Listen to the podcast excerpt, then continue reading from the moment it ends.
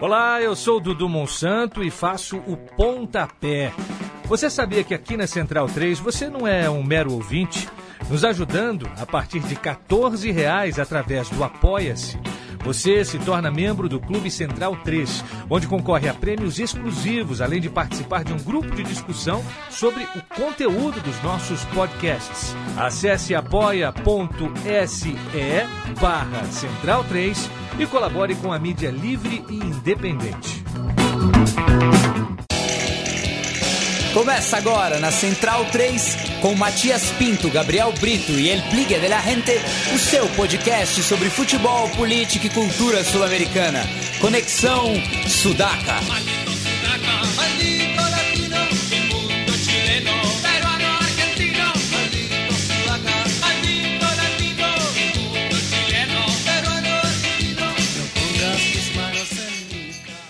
Buenas ouvintes, a Central 3 está começando mais um Conexão Sudaca, ocupando e resistindo na sua placa de áudio. Meu nome é Matias Pinto e, como sempre, estou ao lado dos meus companheiros de batalha. Na minha diagonal esquerda está Douglas Muniz, o nosso ex-aprendiz. Salve, Doug, tudo bom? Salve, salve, Matias. Salve a todos os ouvintes do Sudaca. Participamos na bancada semana passada e estamos aqui de volta para nossa para nossa morada podcasteira, digamos assim, com para discutir muita coisa que vai acontecer para além de amanhã, como vocês já imaginam. Pois aí, já, já fica o convite, né? É, como o Douglas bem salientou, é, grande parte né, da discussão extra-campo né, em relação à torcida, a gente indica né, justamente aí o SDT na bancada que fala sobre La Nueva Comembol. Também teve desde o ano passado está se debatendo essa questão da final única, né? Pois é. A gente não vai entrar muito nesse debate hoje, porque é um programa que não vai focar só na Libertadores, né? Temos várias copas aí pelo continente sendo disputadas. Sim. Então também não vai ser um programa de oba-oba. É, quem quiser essa cobertura aí, tá na mídia hegemônica. Tem opções mil. Pois é, fica. Aqui, aqui tem trabalho sério. É, fica, fica a seu critério. Sim. Enfim. É, mas então, justamente aí sobre final única, sobre a Comembol, é, a gente indica esses materiais aí do podcast Aliado que eu apresento também. Muito sou, bom. Sou insuspeito. É, Estou de falar. fora, mas, uh, mas recomendo bastante a quem não conhece, apesar do, uh. enfim, do nosso companheiro aqui mencioná-lo, mas um programa que merece muito ser ouvido, não só a edição da Comebol, como os anteriores e os futuros com temas muito candentes sobre cultura torcedora e política do futebol, sobretudo. Mas é, falando né, de, de festa da torcida, a gente vai começar justamente pela final da Sul-Americana, né? E da invasão sabaleira à Assunção, né? Pouco mais aí de 900 quilômetros entre a capital santafesina e a Paraguaia. É uma mobilização muito bonita, né? Da enteada do Negro. É, praticamente 10% da população adulta de Santa Fé esteve presente em Assunção. É, teve ali também a, no pré-jogo, né, aquele show da banda de cúmbia Los Palmeiras, muito identificada com o Savaleiro. Bandaça. É, festa muito bonita. Festa muito bonita, né? Mas no campo e bola, é, com muita chuva também, né? Mais e uma vez chuva, aí hein? a Pachamama dando seu recado sobre a final única, sobre os mandos e desmandos da Comembol, ainda mais é, ali, né, próximo da sede da Confederação, em Luque. É, mas o Independente Del Valle acabou mostrando realmente que é, foi a equipe mais regular durante essa Sul-Americana, né? Sim. Começou a sua trajetória eliminando justamente o arquirrival do Colón, o Union, que fazia sua estreia em competições continentais. É, enfim, eliminou o Corinthians com muita autoridade, o Despachou Independente, Independente também virando o placar. é, É, Caracas, né, que acaba sendo aí um, um fiel da, da, da balança copeira, né? Sim, sim, que foi import... que foi também desafiou em alguma medida o, a- na campanha copeira do Independiente Del Valle. Uh, sobre a final, uh, para além da festa bonita, a chuva torrencial que paralisou o jogo, inclusive acabou até apagando alguma das marcas do campo e, enfim, e por conta de outros problemas vinculados à chuva e o teste brutal para o próprio campo, um novo, o novo estádio do Cerro Porteño tem que lidar, mas no campo e bola a superioridade do Del Valle se fez presente, um jogo coletivo muito consistente, com, com bons jovens, acho que a coroa não só em alguma medida o que é o projeto, com, enfim, com, com algumas reservas que é importante se ter em relação ao clube, uh, mas que pensa com, bons, com um bom olhar em relação ao mercado sul-americano, principalmente aos jovens jogadores.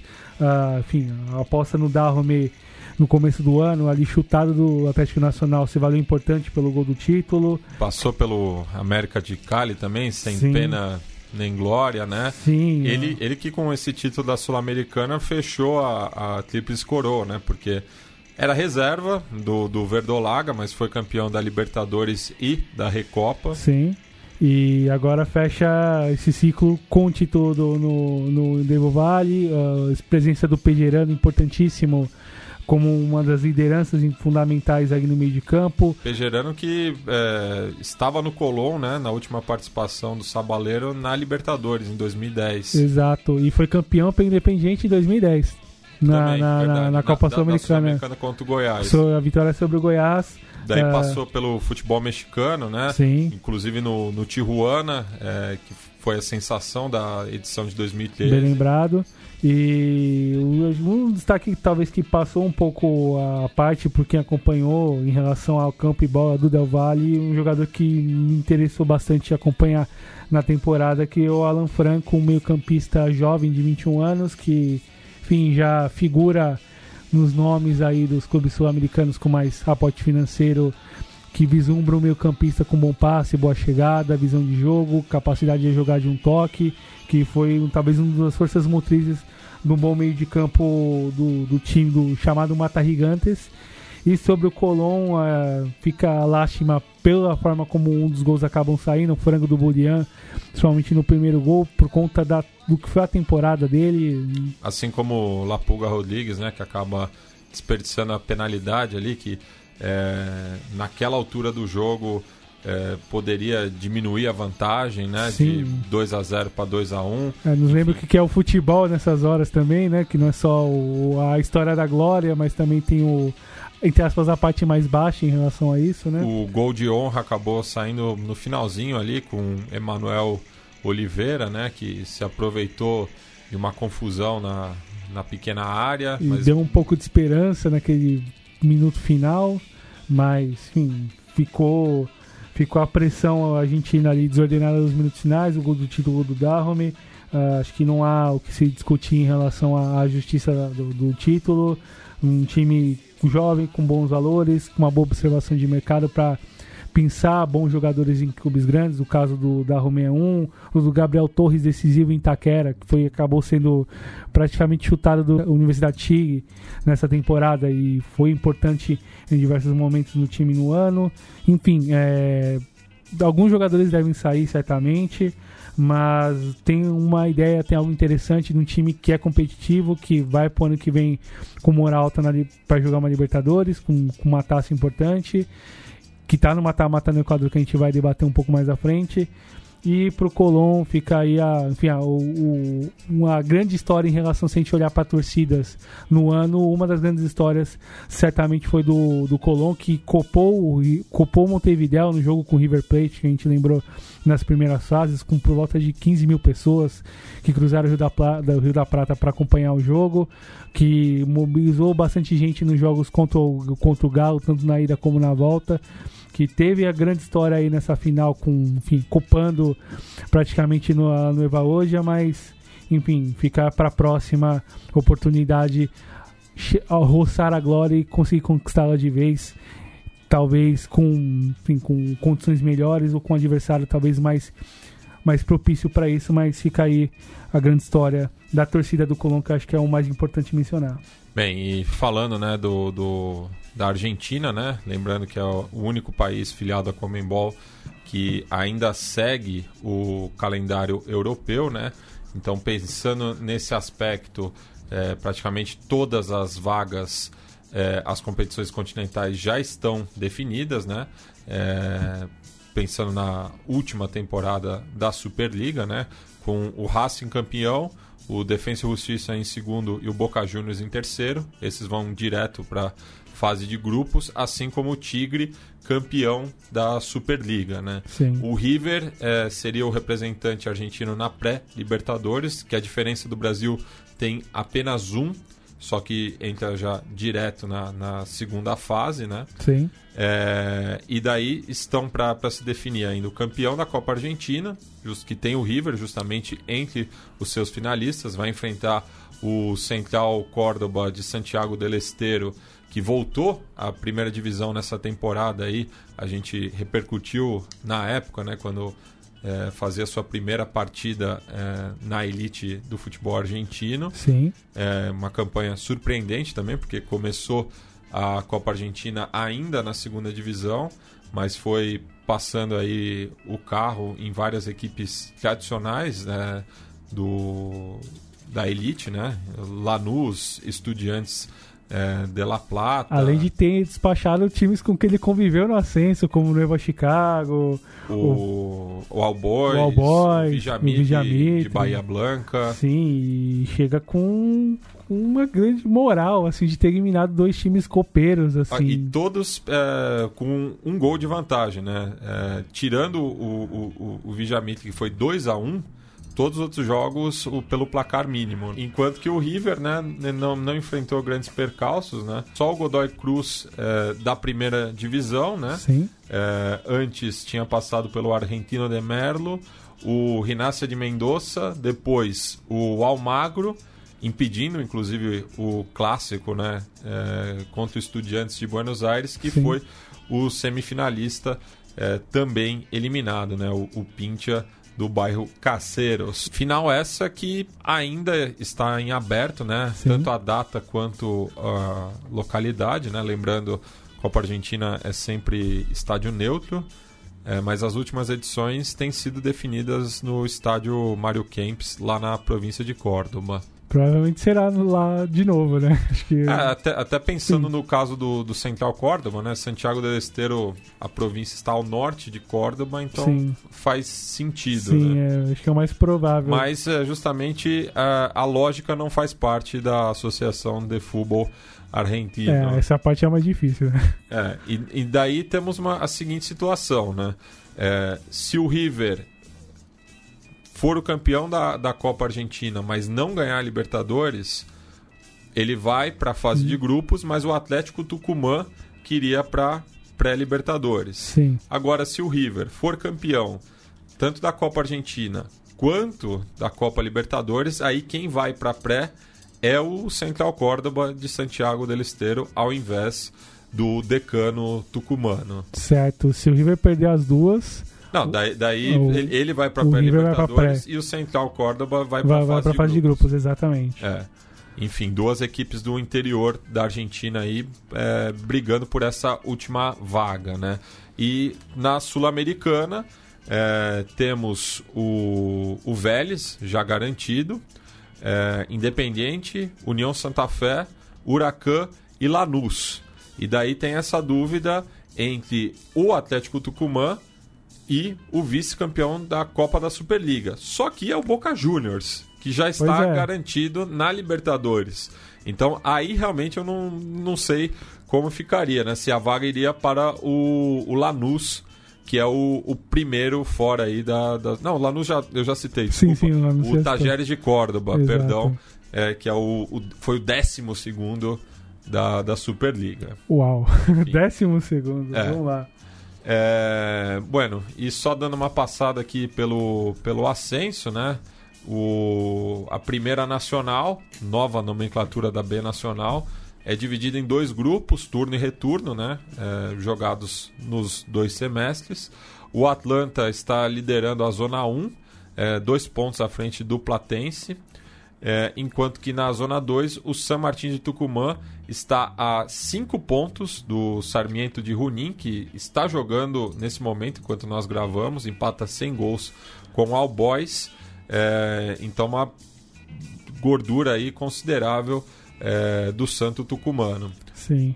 É, enquanto que na zona de rebaixamento estão os dois arquirrivais, né? Nueva Chicago e All Boys. Caiu o lanterna de cada chave.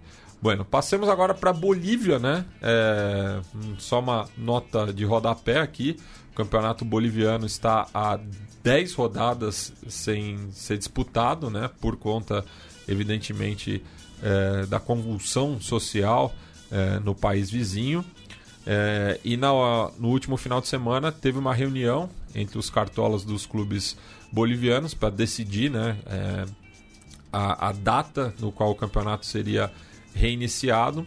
Porém, a reunião terminou em uma troca de gentilezas, né? Pois é, rolou aquela famosa um momento de desinteligência no meio da sala, né? É. Com troca de socos e acusações e afins entre os dirigentes e, enfim, que denuncia o que também denuncia os próprios problemas estruturais do futebol boliviano na questão dos salários também, que foi um tema que aparece com, com alguma regularidade em relação ao noticiário futeboleiro do país, com perspectivas de greve, de paralisações entre os jogadores, enfim, a coisa acabou se juntando nesse contexto de convulsão social derivado do, do golpe que aconteceu.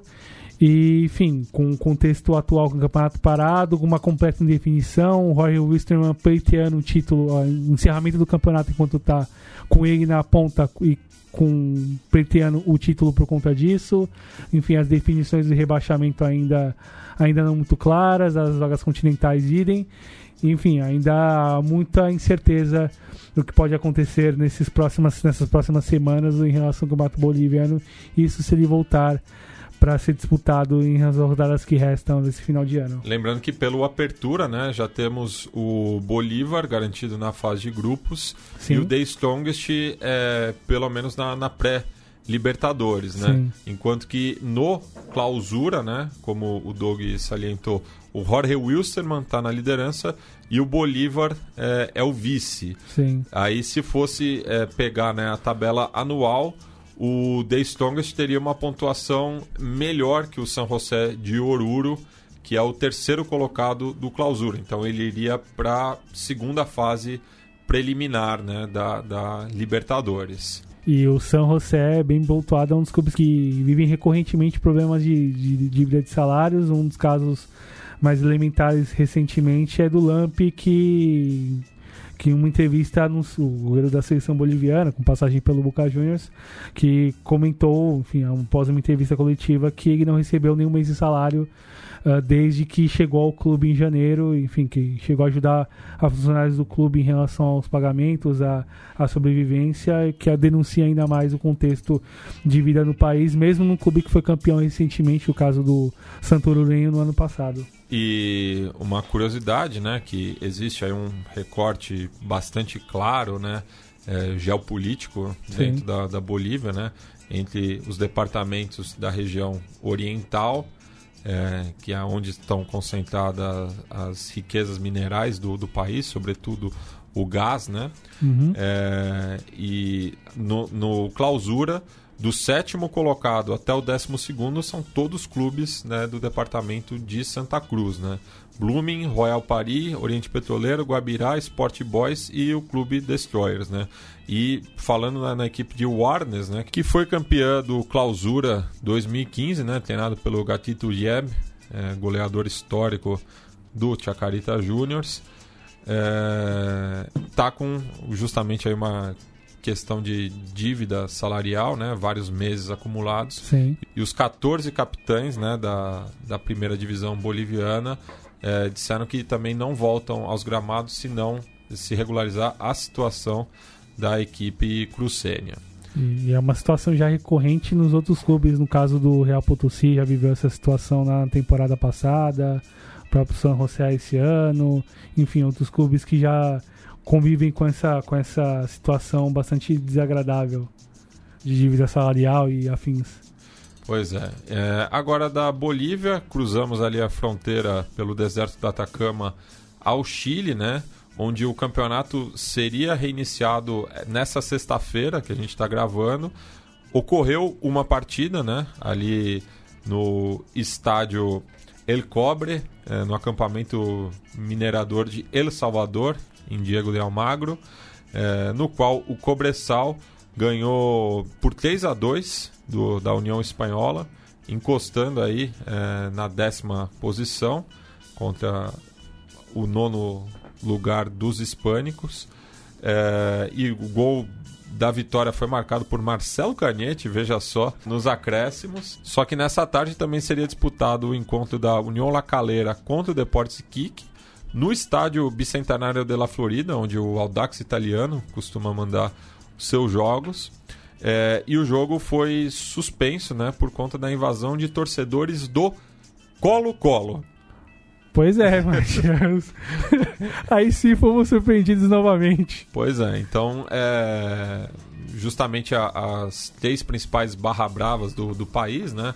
É, a Garra Blanca do Cacique, Los de Abarro da Universidade de Chile, Los Cruzados da Universidade Católica, que é a líder com folgas do campeonato, né? Inclusive é, pode ser campeã nessa rodada dessa 25 rodada que está em suspenso. Que seria contra o Colo-Colo, inclusive? Não, o jogo da Católica seria contra o Aldax. Ah, então o Colo-Colo na rodada seguinte. É seguinte, o Colo-Colo receberia o Coquim Bonito. Boa, boa, bem lembrado. Mas o Colo-Colo vice-colocado, né, com 40 pontos. A última rodada foi disputada na terceira semana de outubro, né, no na quinta-feira, 17 do 10, né? Então, pouco mais de um mês aí, Sim. sem a bola rolar no Chile, né? Na, na, primeira divisão.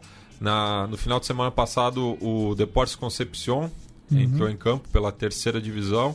Inclusive, os jogadores é, fizeram um protesto, né? Tapando um dos olhos, lembrando aí do, das centenas de casos. É, de pessoas que perderam é, um olho ou a visão total, né? Por conta daí nas balas de borracha, enfim. É, o modus operandi da polícia chilena, né? Pois é, parece que ela mira, né? Parece, só parece. Só parece, só parece né? claro. Enfim, o campeonato chileno, então, está é, em suspenso, assim como a Copa Chile, né, Doug? Pois é, a Copa Chile que não teve surpresas. O campeonato teria definição das semifinais pensando no, no, calendário, as rodadas da semi estavam programadas para a semana o conseguinte da última rodada do, do, da Copa Chile, do Campeonato Chileno que acabou parando. Uh, enfim, teríamos União Espanhola versus Universidade Chile numa perna. E na outra, Colo-Colo Universidade Católica, os quatro times disputando a vaga na final, os, os quatro times com maior torcida, se a gente quiser fazer um, uma projeção em relação ao volume de torcedores.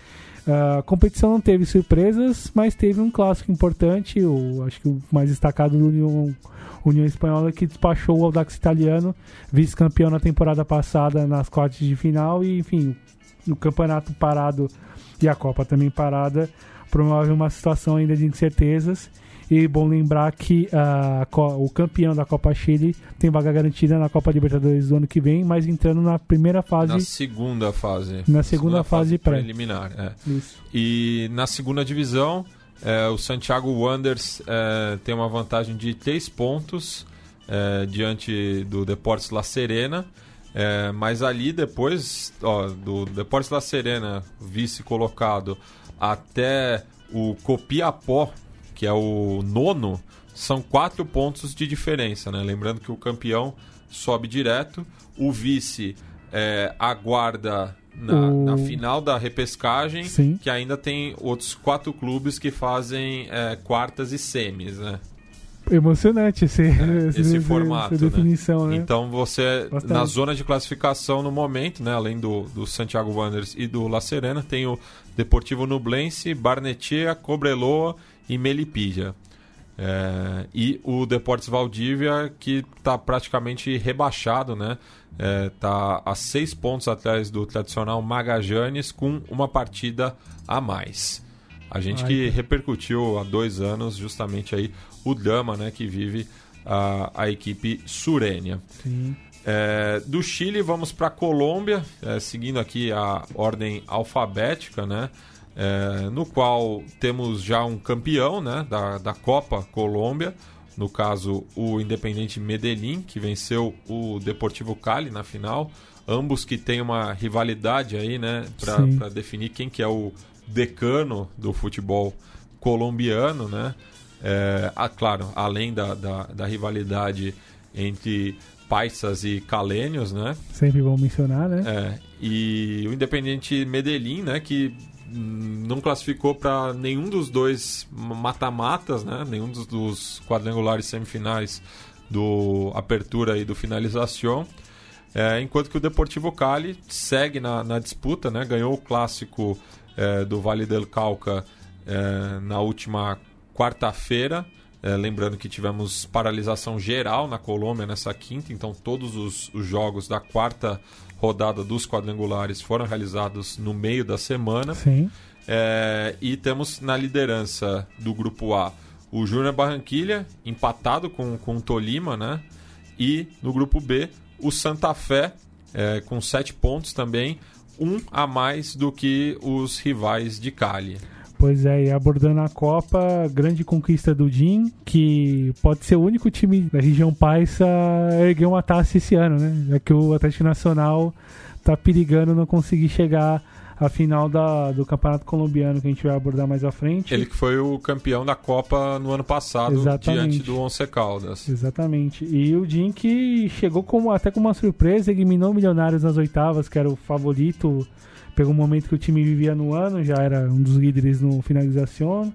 Despachou na sequência um bom Once Caldas. Uh, na semi, deixou para trás o Deportivo Pasto, que despontou com uma das grandes surpresas no futebol colombiano no ano e foi para a final contra o Cali e conseguiu um grande, grande resultado, no caso do segundo jogo, 2 a 1 enfim, conquistou o título, seu segundo título de Copa Colômbia.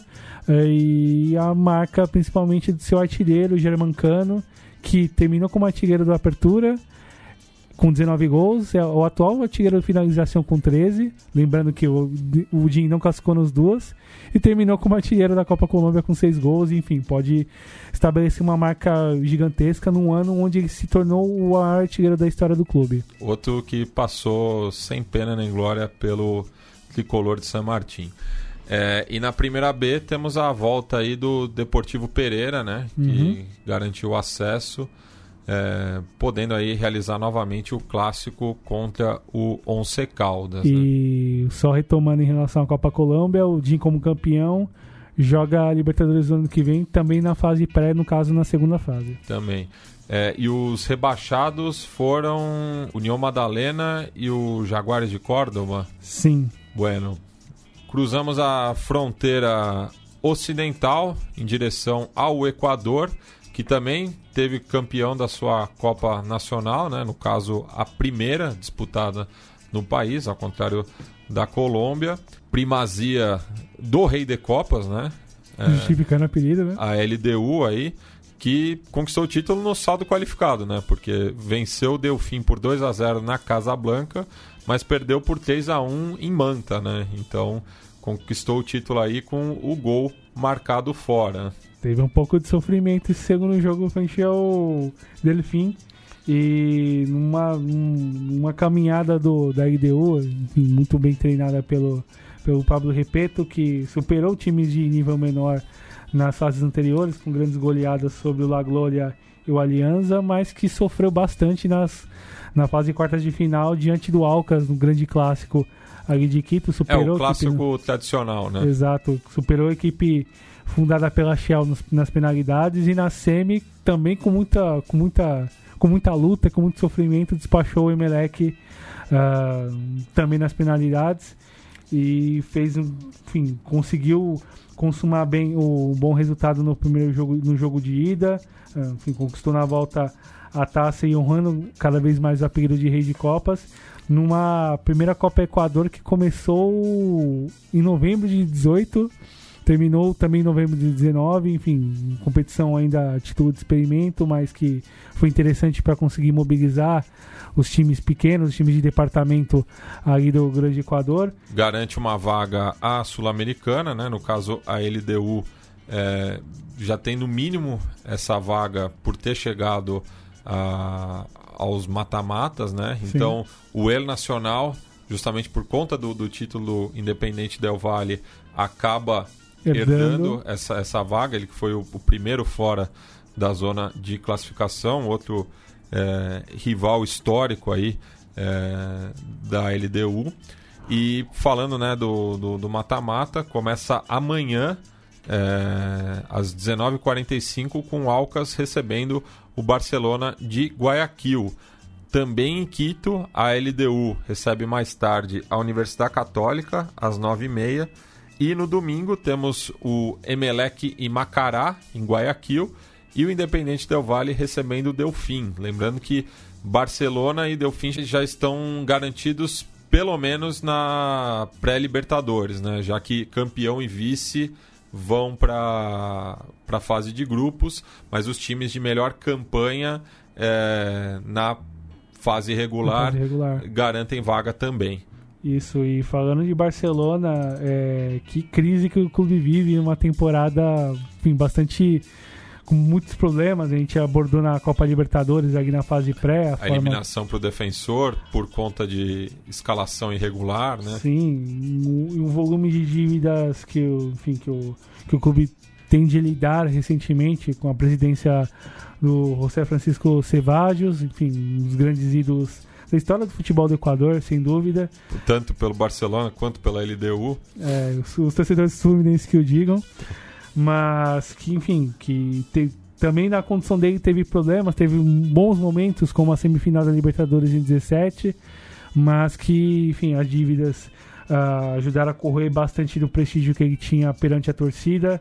Ah, inclusive, uma dessas questões de dívidas foi acionada pela uma própria comissão de comissão executiva da Federação Equatoriana do Fute- do- de Futebol que suspendeu o Barcelona até o dia de hoje, caso não pagasse uma dívida que tinha com alguns clubes menores e algumas algumas organizações, não pagasse essa dívida, não poderia jogar contra o Alcas no final de semana. Tudo que parece a dívida foi quitada, o time está liberado para o jogo de ida contra o clube contra o clube de Quito e o Barcelona que será com será comandado na partir do próximo ano por Carlos Alfaro Moreno, um outro grande ídolo da história do clube, um dos grandes artilheiros dos anos 80 e 90 do clube, que comandará a presidência do Canário a partir do ano que vem.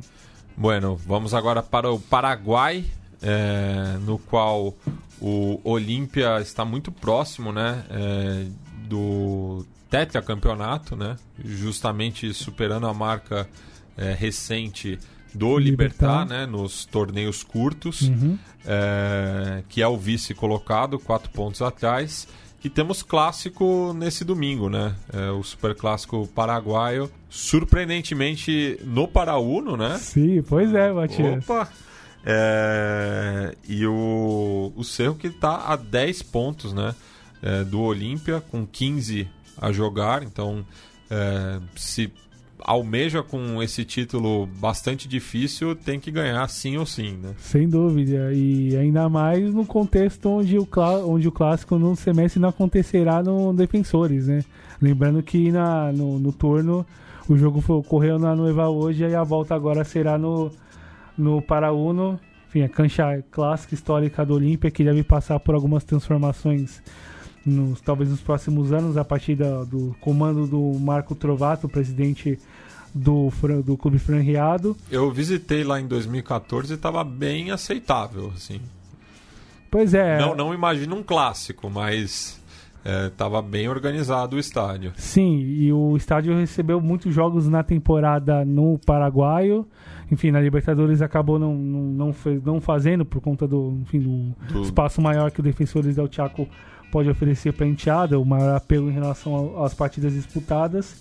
E o destaque do Olímpia vai para um jovem chamado Eric Lopes, atacante jovem de 18, 17, 18 anos, que enfim, vem sendo bem observado ali pelo, pela própria Federação Paraguaia, que enfim, apronta para bons garotos projetando o pré-olímpico do ano que vem. Um dos destaques e uma das apostas certamente será Eric Lopes junto a Ivan Franco, que é atacante dos- de bom nível do Libertar. E a aposta recai no garoto que virou titular e, enfim, pode, pode digamos, devolver o que Francisco Velar fez ano passado com a camisa do Cerro, ainda que mais jovem, no caso, caso do Velar, mas que pode construir uma história muito interessante com a camisa do Rei de Copas. E o Libertar que também está na disputa da Copa Paraguai, né? Vai ser disputada na quarta-feira, dia 4 de dezembro, diante do Guarani, que foi o campeão da primeira edição no ano passado. O Guarani, que terminou o Apertura na quarta colocação, ocupa a quarta colocação também no Clausura, com três pontos à frente do Sol de América e uma partida a menos. Então, grande chance aí de conseguir a classificação para a primeira fase da pré-Libertadores, né? E, claro, se ganhar a Copa Paraguai, tem a vaga para a Sul-Americana, mas provavelmente vai passar adiante. Ser campeão é sempre muito bom, Matias, Sim, sem é. dúvida. Mas o caso do, do Guarani, que pode ser bicampeão e numa Copa Paraguai com recheada de surpresas, sobretudo pelas eliminações de Olímpia e Cerro Portenho ainda nas fases nas fases anteriores. No caso, o Cerro que caiu para o Esportivo 12 de Maio, que, o, que chegou a eliminar, o próprio Cerro eliminou na temporada passada, e o Cristóbal Colón que despachou o Olímpia uh, na fase 16 avos de final e enfim bagunçou de vez o, o, que se imaginava em relação a um futuro possível clássico na final, mas o outro clássico que teremos é outro, enfim, com, com grande apelo também, considerando a rivalidade entre Olímpia e, aliás, entre Guarani e Libertar. Enfim, uma grande história e, enfim, como você bem pontuou, o campeão joga a sua do ano que vem e, a, e essa final será realizada no Defensores del Chaco. Sim. E a, na divisão intermédia, né, a segunda no Paraguai, temos já os dois definidos, né? O campeão, o Guairênia, equipe recém-fundada em Vija Rica, de 2016, e o tradicionalíssimo Doce de Outubro de Itaguá, na Grande Assunção. É, equipe que disputou a Libertadores em duas oportunidades no começo do século, Sim. inclusive jogando com o Grêmio. 2000 2002, se não me é, engano. Eu tenho uma camiseta dessa época lindíssima, porque Itaguá é a terra do Nhanduti, que é um, um tipo de artesanato típico ali é, dos Guaranis, e o, o símbolo é, remete a, a, isso, né? Nhanduti significa teia de aranha em Guarani. Sim. É, então, uma camisa belíssima, né? É, equipe essa que tem 105 anos, né? Sim, bacana o retorno do, do tradicional clube para a primeira divisão, num contexto onde o outro tradicional na primeira divisão luta desesperadamente para não ser rebaixado, que é o Esportivo Luquenho, ali nos promédios, lutando contra General Dias, Deportivo Santani, Capiatá ali pela manutenção na primeira divisão. Bueno, vamos agora para o Campeonato Peruano, o que é o mais difícil é, de explicar o regulamento, né? É, e é onde também tivemos campeão é, da primeira Copa Nacional, né? A Copa Bicentenário. Não confundir com a Copa do Peru, que é a divisão amadora, né? Sim, sim, que, que participa a, parte, a fase final do, os melhores da, da Copa Peru vão disputar o ascenso na Liga Doce. Pois é, então um time que está disputando a, as divisões semiprofissionais pode ir direto para a primeira divisão. Pois é, que coisa espetacular. Que foi o que inclusive aconteceu com o, o Molinos El Pirata, que é o atual lanterna aí do Clausura, né? Com já rebaixado. Já rebaixado com apenas seis pontos. Sim, sim. E Copa Bicentenário que teve algumas surpresas interessantes, começando já na eliminação do Alianza Lima na fase de grupos. Uh, e nas oitavas de final, a queda do Melgar, que é um clube que frequenta, que virou habituê entre os primeiros colocados no futebol peruano. Campeão recentemente também. Sim, bem, bem lembrado. E nas quartas de final, as eliminações de Universitário e Sporting Cristal, eliminados respectivamente por Deportes Copsol e Atlético Grau, que foi superando etapa por etapa na, no torneio eliminatório, até chegar à final contra o Sport Huancajo, enfim, um clube ali que, que também tem alguma figuração importante. Vem jogando Sul-Americana constantemente. Sim, sim. E venceu o clube de Huancayo nas penalidades, enfim, na, jogando em Cajal. E já tem vaga garantida na Copa Sul-Americana do ano que vem. E pode ir para a elite também é, nos playoffs né, da, da segunda divisão, Sim. enfrentando o Juan Aurit, né, que inclusive jogou Libertadores recentemente, enquanto que o, o Copsol enfrenta a Aliança Atlético na outra semi. Já na primeira divisão, né, nesse clausura, a Aliança Lima tem um ponto é, de vantagem para o Sporting Cristal, dois para o Universitário de Lima. Né? A rodada toda foi transferida para o domingo por conta da, da final da Libertadores, né? E falando aí do, dos três grandes, né? O Universitário recebe o Real Garcilhaço, a Aliança Lima visita o União Comércio, assim como o Sporting Cristal com o Deportivo Binacional, que no momento estaria garantido na finalíssima, porque ganhou o Apertura e está é, na frente na tabela anual de qualquer equipe que venha a conquistar o Clausura. Pois é, e para quem quer uma explicação um pouco é, mais é. profunda do, do, do que. Explicar do, sem recursos gráficos? Sim, assim. sim. Sugiro que. Sugiro arroba chamada arroba impedimento. É um pessoal novo aí. É uma né? galera bem, bem, bem inteirada do que acontece no nosso continente, que acho que merece ser acompanhada aí pelas internets, assim. Tem pois, muito potencial disso. Pois é. Uh, mas uh, fica a história interessante num domingo apaixonante de, de última rodada de clausura.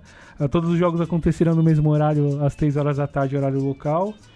E, enfim, um contexto, uma chance do Aliança sair com a taça, principalmente pela, pela boa temporada de seu atacante, o Kevin Quevedo, com 17 gols no ano, algumas convocações da seleção peruana também, já sendo alguma, alguma medida sondado por clubes de, de outros países aqui da América do Sul, inclusive do México, para ser contratado, mas seus gols serão fundamentais para essa rodada final contra o União Comércio.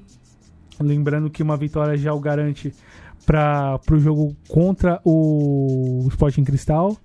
Uh, partindo em relação ao próprio Universitário, dependeria de duas derrotas do Sporting Cristal e do Alianza Lima para e com uma vitória sua para ocupar o espaço e jogar esse, essa, essa partida.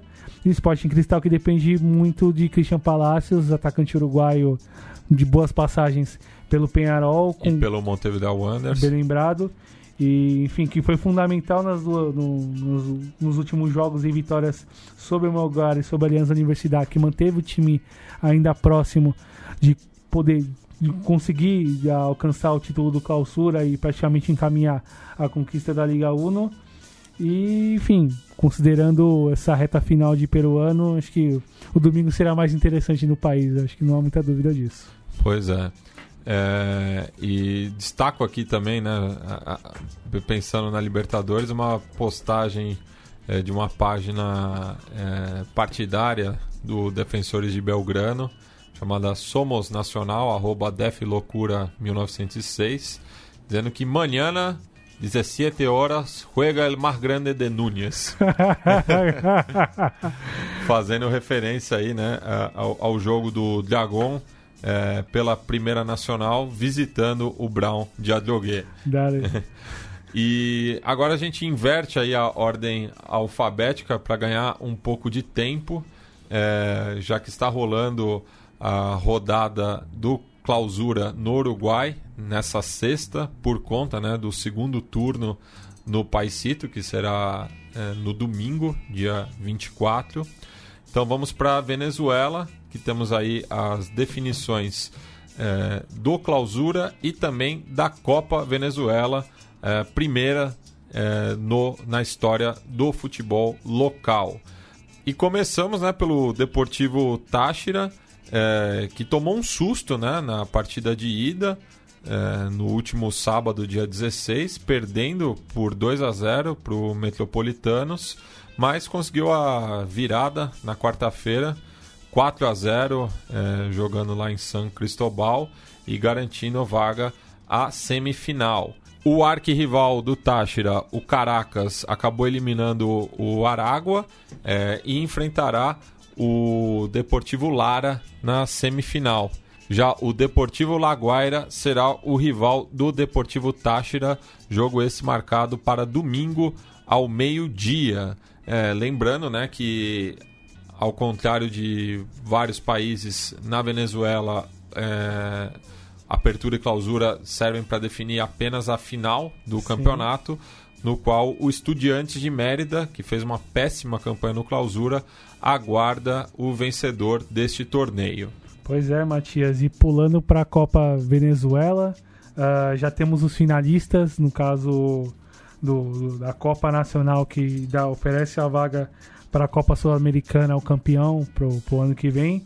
Disputa entre Zamora e Monagas, uh, dois times que tiveram trajetórias distintas na competição. No caso, o Zamora, vive, o Zamora chegou com moral para a final, teve apenas uma derrota na, nas fases anteriores, enquanto que o Monaga sofreu para despachar times como Angostura nas oitavas, ainda um clube de segunda divisão, e o próprio Academia Porto Cabedelo nas fases seguintes também com dificuldade, mas que ganhou a, o jogo de ida da final por 3 a 2 e o jogo da volta será em Barinas, no dia 27 de, de, de novembro, na um belo nome da Cantia na Carolina.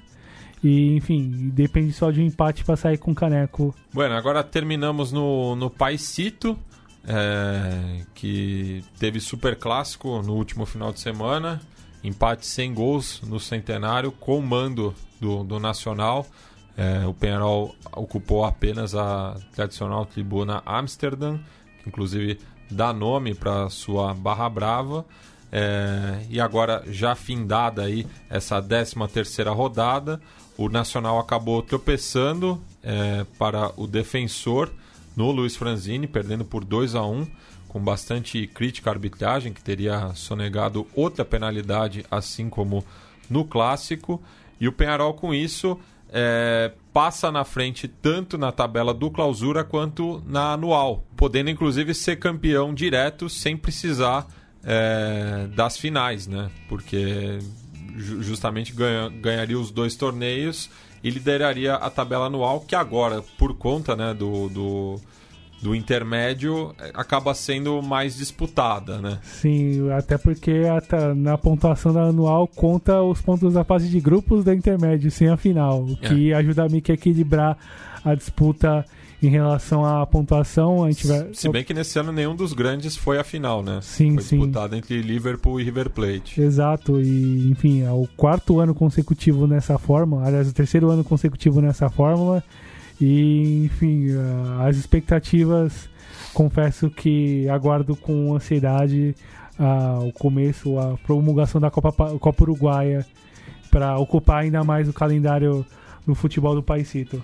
É, e, e, existe aí um rumor também que a Associação Uruguaia de Futebol estuda, né, é, a ampliação da primeira divisão para 18 equipes, é, mas não, não passa de um rumor. É, lembrando, né, que da segunda para a primeira subiram o Torque e o Deportes Maldonado.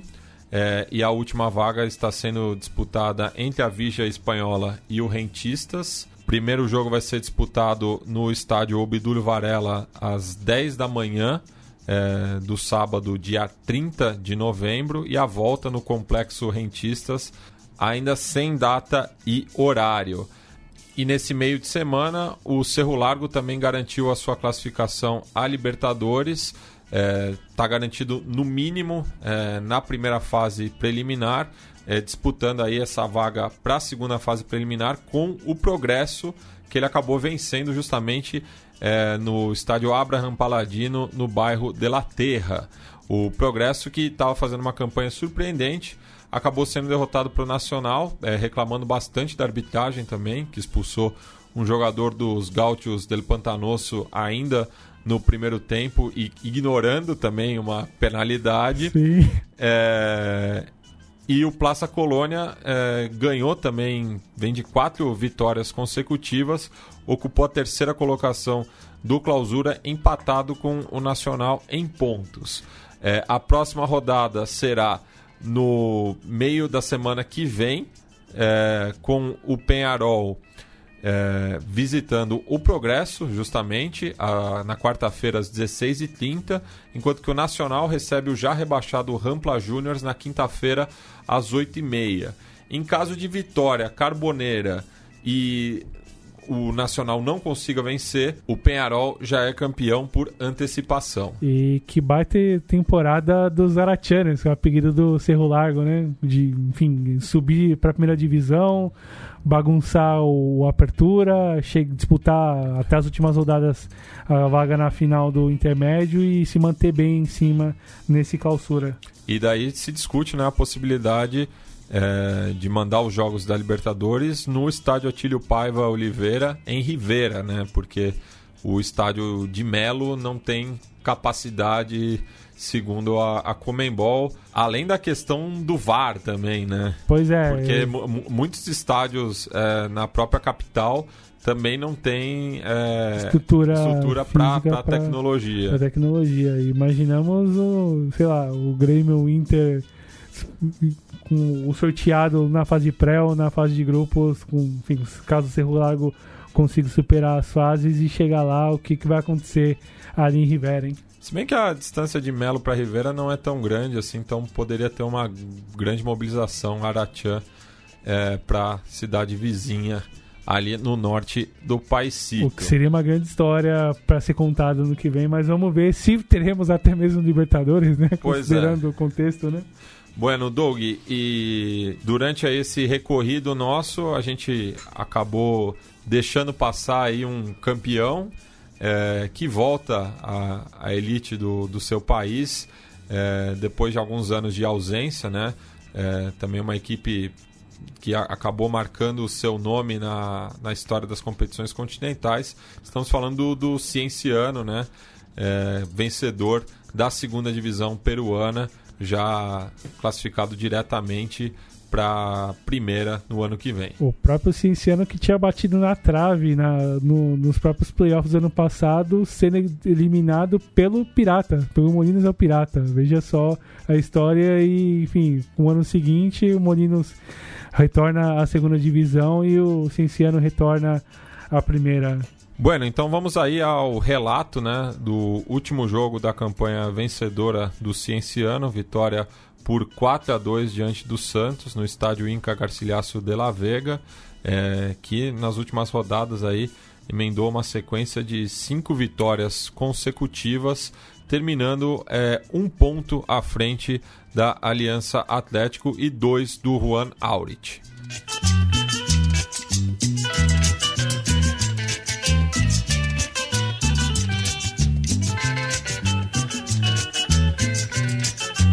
Ahí lo tiene Marabona, lo marcan dos, pisa la pelota Marabona, arranca por la derecha el genio del fútbol mundial. Y deja el tercero a tocar para Borruchaga siempre. Marabona, genio, genio, genio, ta, ta,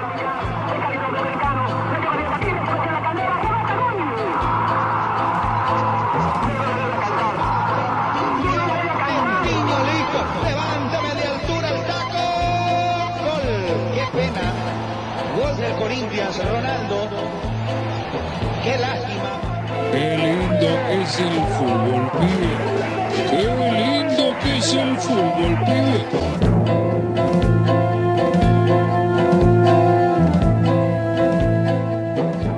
Todo en las últimas dos fechas recibe a Binacional el fin de semana. Esto es de hoy día por la tarde y sigue la fiesta en Cusco porque Cienciano tras cuatro años en segunda división en la Liga 2 goleó 4-2 al Santos de Nazca y ha regresado a la primera división a los dos minutos. Naranjo a los 15. Rudy Palomino, ¿qué tal golazo para Cienciano? 40 mil personas apoyando a Cienciano. Ahora que a la primera, también que apoyarlo así todos los partidos. A los 36, Breno Naranjo y su segundo tanto en este compromiso vital para el papá cusqueño. A los 70, José Cuero, gran definición de derecha para el 4-0 de Cienciano pero le puso emoción al final el Santos, el equipo del Cholito Sotil, a los 85 Mateo Amet, el hijo del profe Amet, marcando el 4-1 y a los 87 Renzo Alfani, el argentino, para el 4-2 Santos va a jugar junto a cinco equipos más de la segunda división, una liguilla para intentar meterse en la liguilla de ascenso. Tiene opción todavía. Pitazo final, señores. Y la gran celebración del Cienciano, un equipo histórico, campeón de la Copa Sudamericana 2003, Recopa 2004, que estuvo cuatro años, cuatro años en la Liga 2 y que hoy día consiguió el ansiado retorno a la primera división.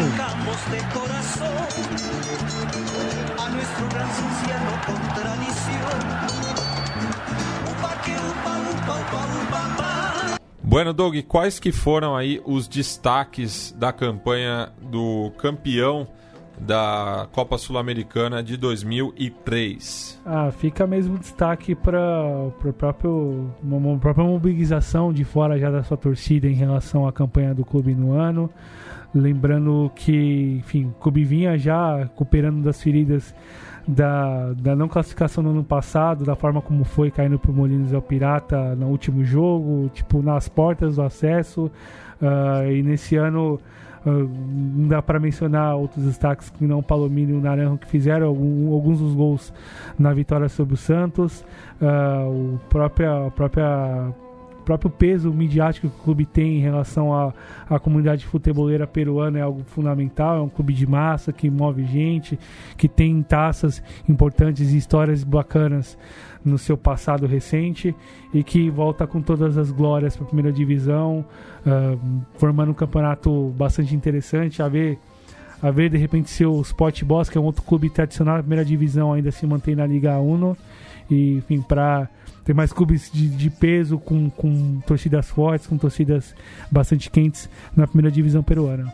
Bueno, e na última terça-feira, dia 19 de novembro, comemorou-se o centenário de nascimento de Helena Margarita Matiusi, mais conhecido como Tita. Ela que é um dos grandes emblemas do Racing Clube de Avejaneda, praticamente nasceu no clube, né? Já que seus pais chegaram ali é, ao partido ao sul da capital argentina em 1915 é, e ela acabou herdando né, o cargo da mãe de é, lavadeira do, do clube, é, inclusive sendo homenageada muitas vezes em camisas do Racing, né, em campanhas, é, sendo também apelidada como mãe, justamente pelo seu trabalho depois na pensão das categorias de base do clube enfim, uma mulher que entregou quase seus 80 anos de vida à instituição, né? Ela morreu um pouco depois ali do processo de falência do clube em agosto de 99. Então vamos recuperar aí um áudio dela em entrevista é, em 1967, logo após a partida de ida do Mundial Interclubes, no qual a Academia enfrentou o Glasgow Celtic da Escócia.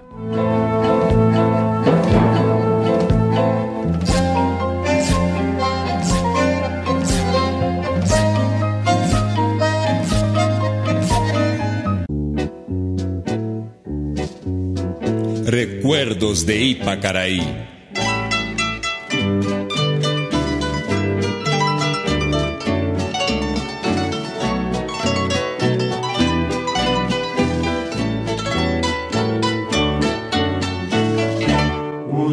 Noche tibia nos conocimos junto al agua azul de Ipacaraí. Tú cantabas triste por el camino, viejas melodías en guaraní. Tita, ¿en Londres sufrió mucho usted? Sí, muchísimo. Pero ese partido fue para estudiarlo, ¿vio cómo le ganamos acá? ¿Lloró en Londres? Un poquito, pero no, como tengo tanta confianza, no hay dos entre el otro, lo ganamos también. ¿Y esta tarde lloró? De alegría, sí. Un poquito, ¿cierto? ¿Qué les dijo a los muchachos a medida que iban llegando aquí a su casa? No, los felicitaba, pero como estaba emocionada no me salían las palabras. ¿Vio el partido? Sí, lo vi ahí adentro de la cancha. ¿Gritó los goles? Oh, muchísimo. Por eso está tan afónica. Un poco, sí. Tchau, Tita. Tchau, graças. E um outro detalhe em relação às homenagens a Tita Matiusi é que o, o prédio das, das, divisões de base, das formativas do Racing, tem o seu nome, enfim, de um clube que voltou às grandes conquistas desses últimos anos, que tem um, um, trabalho de base dos mais interessantes, que voltou a frequentar grandes competições continentais, enfim, fica a lembrança, a homenagem a ela. Um abraço pro nosso companheiro de batalha aqui, nosso amigo racinguista, Rubilha de la Gente, sempre comenta do, sobre o Racing, sobre toda a paixão e sempre recorda alguns, alguns atores importantes na história do clube, e a Tita é uma delas, sem dúvida. Bueno, Doug, e agora falando né, da finalíssima, né, fazendo aí a prévia, é, falando mais aí da, da das possibilidades de, desse jogo, né, Deixo, novamente deixando o oba-oba de lado, né, falar mais do campo e bola, do que a gente pode esperar aí, tanto é, dos rubro-negros quanto do, dos milionários, é, que já fazem uma mobilização muito bacana aí durante essa semana. Aliás, é, a gente segue sendo contra a final única, mas é, são diversas histórias é, emocionantes aí que a gente vem acompanhando, Sim. né? De gente que deixou tudo atrás desse sonho, uhum. é, principalmente no caso do Flamengo, né? Que está há 38 anos sem disputar a final da Libertadores é, e já tem uma multidão ali na, na capital peruana e o Flamengo que vem com mais certezas do que dúvidas, né? Ao contrário da equipe comandada pelo Marcelo Gajardo. Sim, um, o Flamengo conseguiu nesse tempo, além da, da manutenção da liderança, até um, um, distanciamento maior em relação ao vice-líder, uh, recuperar seus jogadores mais importantes, prepará-los para esse momento. O caso do Gerson e do Arrascaeta são os que mais chamam a atenção por conta de, enfim, das próprias sequências de jogos e do nível alto desses jogos nessa nesse intervalo de tempo. Enfim, acho que é importante mencionar isso. O Jesus já tem um pouco, já tem muito desse time já na ponta da língua. O torcedor já já acostumou a reconhecer o time do 1 ao 11 pela sequência de jogos e pela forma como o time jogou, pelo embalo que o time ganhou desde a chegada do técnico português. E, enfim, e o River uh, com algumas questões aí dá por conta de lesão, a confirmação do Enzo Pérez no meio de campo é uma notícia muito importante para o Munheco Galhardo, que tinha algumas dúvidas em relação a isso. Uh, se falou numa possível mudança na linha defensiva, entrando com cinco defensores, com a entrada do Tal Paulo Dias. Na, na, na partida de ida, né, da, da, Libertad da final da Libertadores no ano passado. Exato uh, apostando no Paulo Dias no lugar do Nicolo de la Cruz ali para tentar preencher melhor a defesa, tentar serrar o, as conexões ali do meio de campo com o ataque rubro-negro, mas enfim, não, não, houve mudanças em relação a isso. O Meco confirmou o time hoje. O time deve ir com a formação base com Armani, Montiel, Martinez Quarta, Pino e Casco meio de campo com Enzo Pérez na, na, na base, Nacho Fernandes, Palácios e Nico de la Cruz, e na frente com Borré e Soares, provavelmente com Juan, Juan Fer Quinteiro entrando, talvez também. com o Prato também. O Prato que acabou jogando contra o Estudiantes de Caseiros na última quinta-feira, dia 14, que foi é, o último jogo que o, que o River realizou. É, já o Flamengo vem aí de vitória sobre o Grêmio no uhum. último domingo na Arena, lá no bairro do Humaitá, em Porto Alegre. Sim, que seja um grande jogo em relação a todo todo o fervo dessas últimas semanas em torno da partida, em todas as expectativas, as histórias bem contadas, o grande oba-oba, que infelizmente é natural, partindo da mídia hegemônica, mas que seja um grande jogo, uma grande história no dia de amanhã. Bueno, e não custa lembrar que vai ter controle de álcool, né? Na entrada do Monumental de Ate. Casa... Anti, antidoping para torcedor, né? Pois é, casa do Universitário de Deportes. Também não poderão entrar com cintos, bonés, óculos. É, o caso do cinto é algo comum em alguns países latino-americanos, porque pode se transformar né, num, numa arma. arma né? é, e também hoje o Ministério do Interior do Peru é, disse que é para evitar o uso de armas é, de fogo é, e objetos contundentes.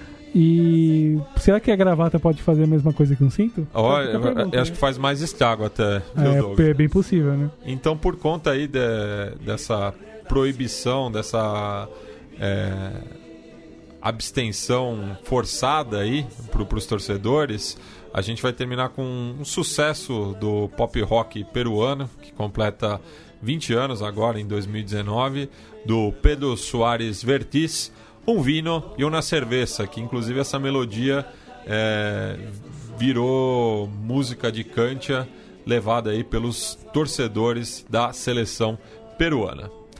Bueno, Doug, deixo aí o espaço para as considerações finais e um aguante aí para os nossos ouvintes. Dali Mate, sempre muito bom poder voltar depois dessas semanas aí de parada, por conta, enfim, da, das possibilidades de agenda nossa, mas estamos aqui.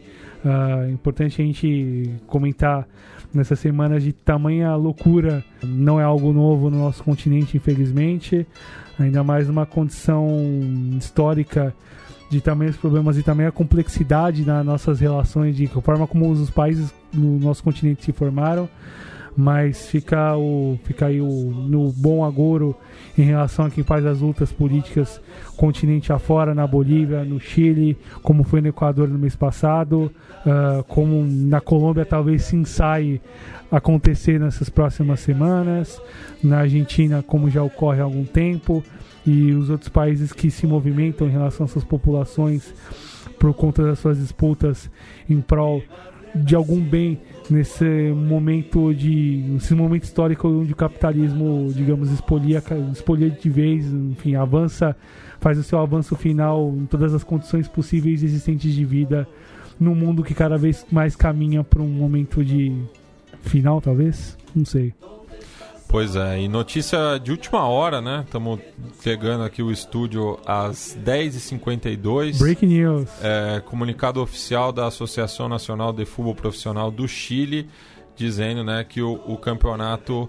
vai ser suspenso novamente, porque não há disponibilidade de contingentes policiais necessários para garantir o resguardo e a, da ordem e da segurança pública nos arredores dos estádios. Por esse motivo, se suspende o resto da 11 rodada do segundo turno da primeira divisão e da 29 rodada da primeira B, além da oitava rodada das liguijas da segunda divisão. E a própria paralisação da Copa Chile, que mantém. Pois é. É, então, bueno, vamos aí para Um Vino na Cerveja, sucesso de Pedro Soares Vertiz, do álbum Degeneração Atual de 1999. Hasta!